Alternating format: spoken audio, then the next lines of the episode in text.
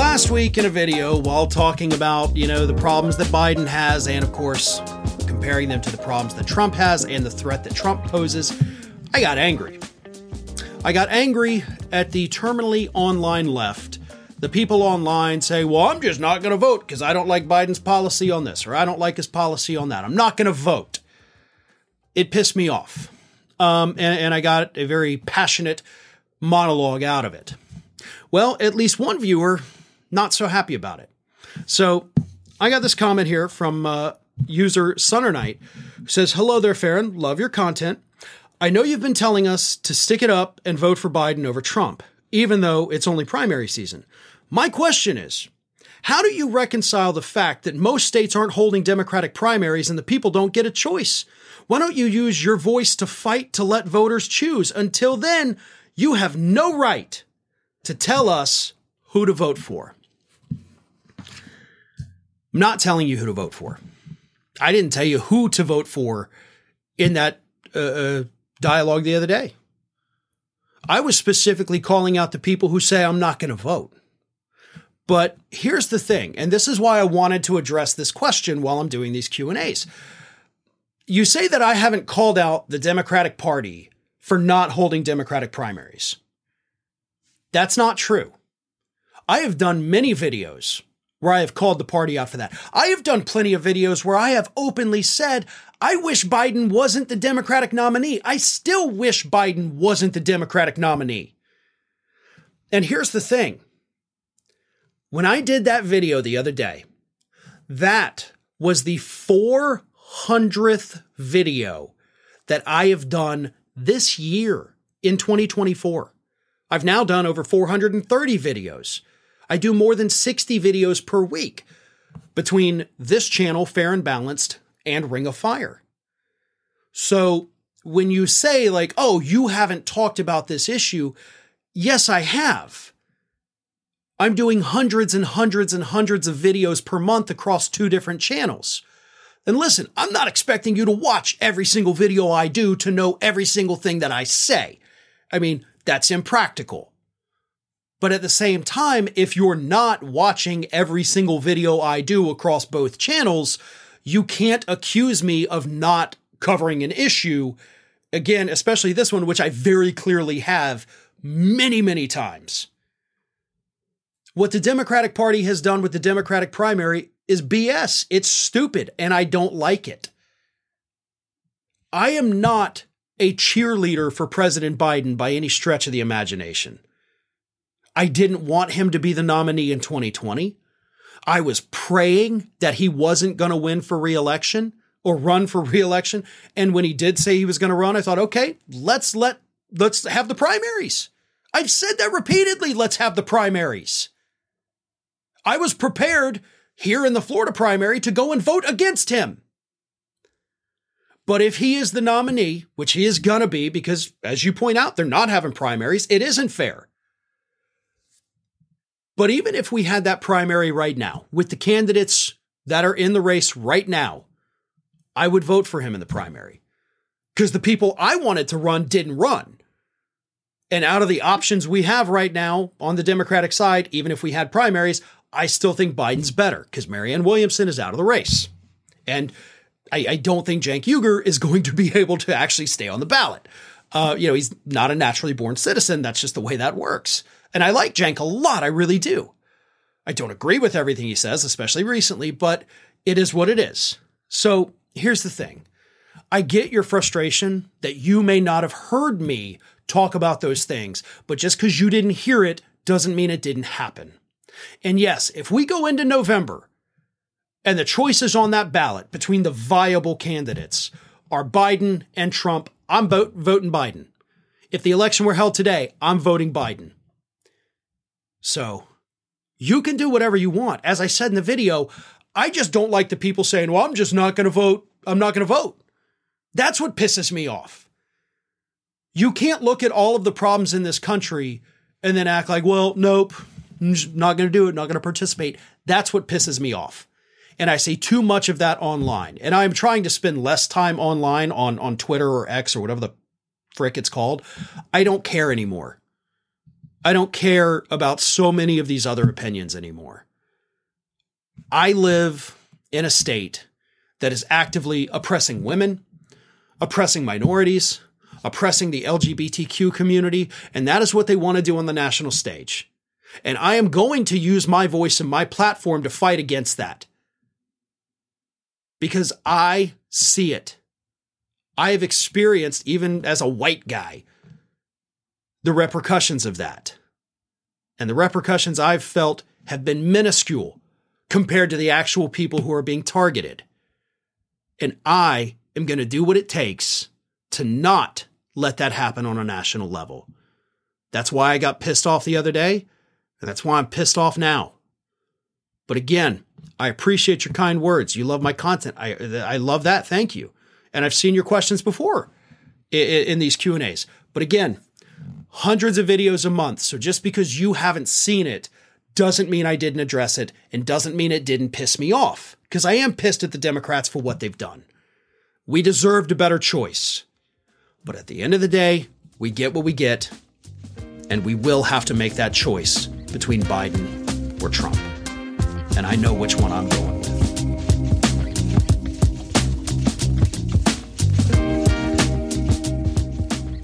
Donald Trump's recent comments about how he uh, would not stick up for NATO countries and, in fact, would encourage Putin to just invade countries that weren't paying what Trump felt was their fair share to NATO has gotten a lot of world leaders worried about what would happen in a second term of Donald Trump.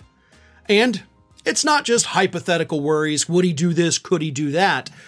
They remember what happened in his first term, too, where he basically treated them all like garbage and instead cozied up to our enemies like Vladimir Putin and Kim Jong un. That leads me to yet another question. This is from uh, user Brendan O'Sullivan 8105. Brendan O'Sullivan asks Hello, Farron. I live in South Australia, and I have been observing the tragedy that has become American politics since the courts seem to be the last bastion of democracy in America, and the rest of the world is watching America marching steadily towards some sort of major violence between itself. How does the Republican Party think that tearing everything down will make America great at all? The allies are terrified of the spectacle, and the enemies are salivating. This does not bode well for those of us who are tied at the hip to America. Um, thank you for your question, especially from Australia. Um, we actually, uh, surprisingly enough, this totally off topic. Um, both here and at Ring of Fire have have fairly large, uh, to my astonishment, audiences in Australia. So that's great. Um, I love that. I hope to visit there one day. I would love to.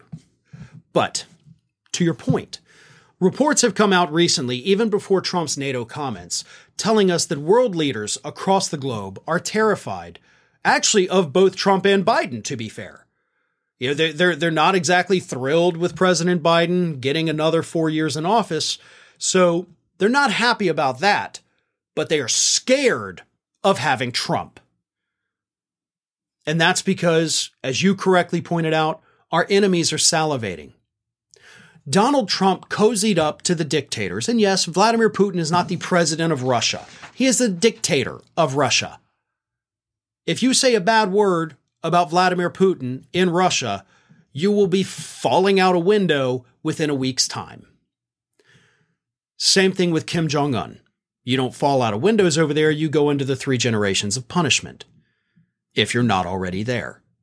You are not allowed to talk bad about these men because they are dictators. And Donald Trump is overly friendly with these people. He bows to them, quite literally. He loves what they have done. He admires their style. He also is totally okay if they want to take over another country. He's not going to stop them. Hell, as he said, he may encourage it.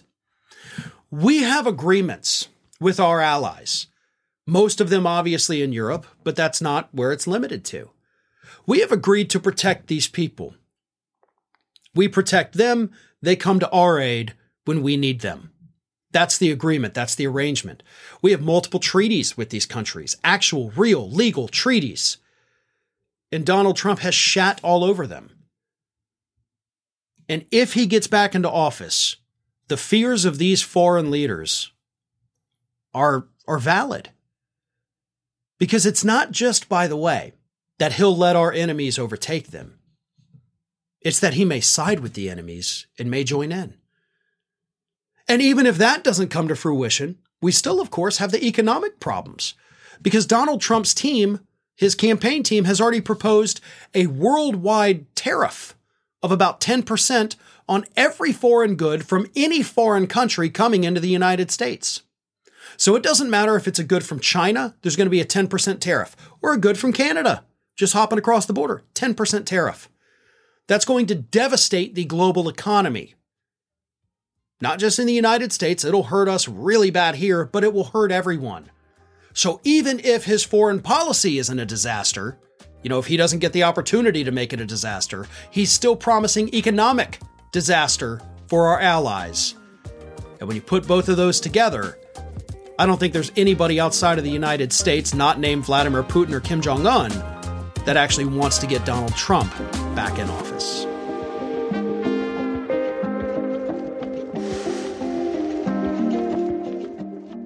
Donald Trump recently told rallygoers in South Carolina last week that all of these mental gaffes that he has, whether it's saying that Barack Obama's the president of the United States or that Nikki Haley was actually in charge of security at the Capitol on January 6th, he told the crowd that all of those mental gaffes are totally intentional. He's doing it on purpose because he's being, as he said, sarcastic, and the media is just taking it and running with it. But even if he can explain away his mental gaffes, which nobody's buying it except for his cult members. What he cannot explain away are the violent, borderline psychotic outbursts that he has both in person and on social media. See, another one of those actually happened last week. Seemingly out of nowhere, Donald Trump got on Truth Social in an all caps rant, just laying in to Adam Schiff calling him names, accusing him of being responsible for all the horrible things in the United States, and it came out of nowhere. Like Donald Trump was sitting at home, ah, and he became like violently irate about a man who who hadn't engaged him at all. And he goes and he feels the need to do this. It was psychotic, as I said. And that brings me to my next question. This is from user LU90C7RB7W. That name just rolls right off the tongue there. It says, Why isn't Trump in a straitjacket in a padded cell in a prison for the criminally insane yet? Now, that's a, that's a pretty straightforward question. Why has this not happened? it hasn't happened, technically, because Donald Trump has not actually been evaluated by a licensed mental health professional. Um, if he were to sit down with a psychiatrist, you know, somebody with, with a, a PhD, and say the things that he says on Truth Social in person, I have no doubt that that psychiatrist would recommend an involuntary 72 hour psychiatric hold. Trump's mental state is very fragile. I mean, there is a good part of me that does think this man should be in a padded cell. Absolutely, part of me thinks that. But the other part of me often wonders is this all a show? Is this real? Or is this just him putting on this act? You know, this seemingly out of nowhere psychotic tirade against Adam Schiff. Had he actually been planning that? Or did it just something click in his brain and he had to get the violent thoughts out. Because obviously, that's a dangerous individual. But if it's something calculated, if he's thinking about it for a while, he says, you know what? I know Adam Schiff's running for Senate. I want to take him down because he did piss me off over the years. How do we do that? Let's strategize. Let's come up with something I can say to just really get under his skin. That's not insane. That's not something you would be locked away for. But what concerns me the most about Donald Trump's mental health versus Biden's mental health is that there is a world of difference, and the media wants to both sides it. Okay, the media wants to say, well, they're both kind of old and forgetful. Yeah, Biden is old and Biden is forgetful. And his forgetfulness, I do believe, is due to his age. Does it happen to everyone at that age? Absolutely not. There's plenty of people older than Biden who don't have those issues. It affects people differently. There's people my age that are just as forgetful. So it doesn't even have to be that you're in your 80s for it to happen. But Biden is forgetful. Trump has psychotic outbursts.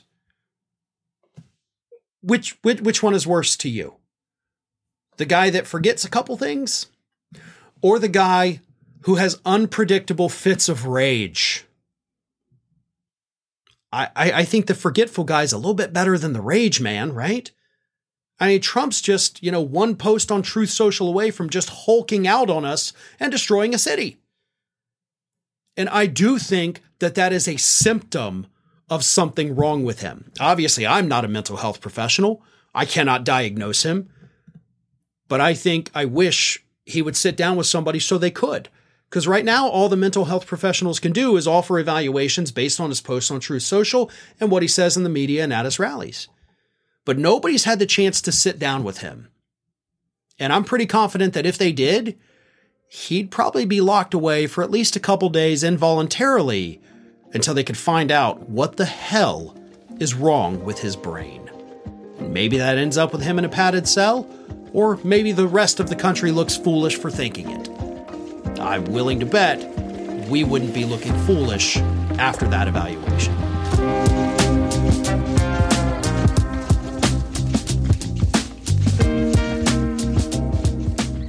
So, the other day I talked about the fact that Donald Trump's super PACs, his Make America Great Again Incorporated, and of course his Save America PAC, are almost out of money.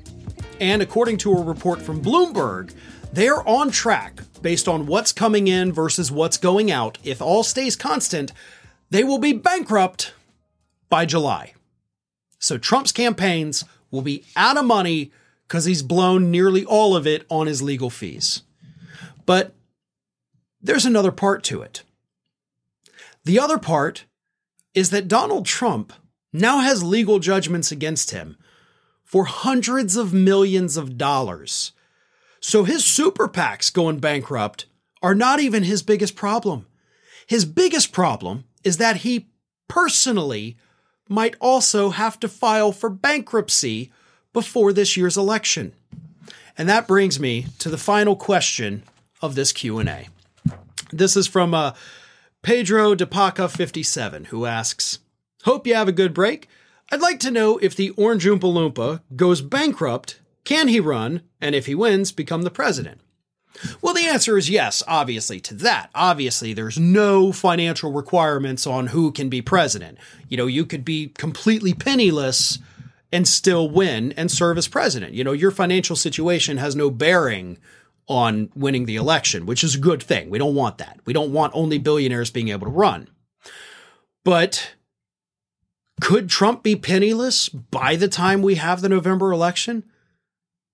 Maybe. It just depends on what he has in fluid assets, which obviously, uh, with the New York fraud trial ruling, we're, we're going to find that out pretty soon. You know, he's ordered to pay a lot of money. And the court as this thing kind of fleshes out, you know, it's it's obviously fairly new. They're going to have to go through all of his assets. They're going to have to figure out does he have enough cash to pay this?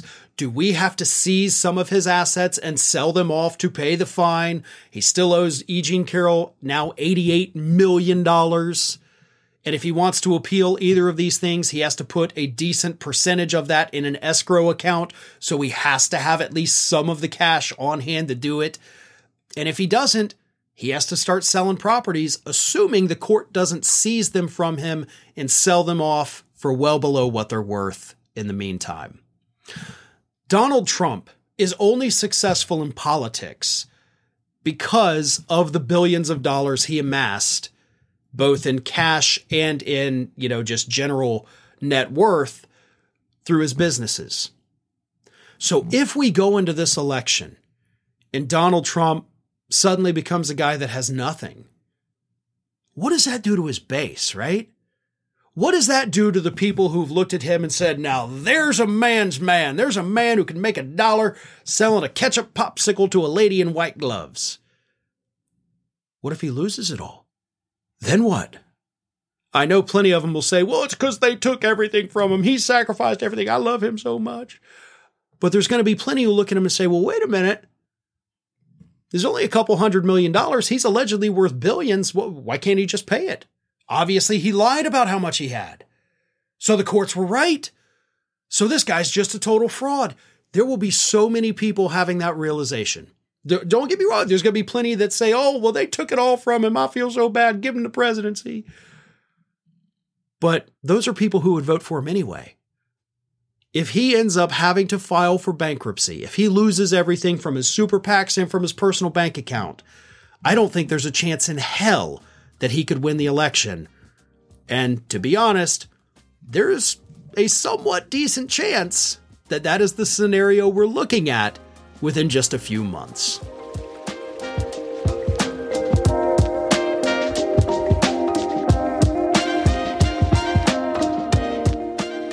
For listening to today's Fair and Balanced Daily. Stay up to date with all of our content by finding us on YouTube at youtube.com slash fair and balanced and follow me on Twitter, Facebook, and Instagram at fair and balanced.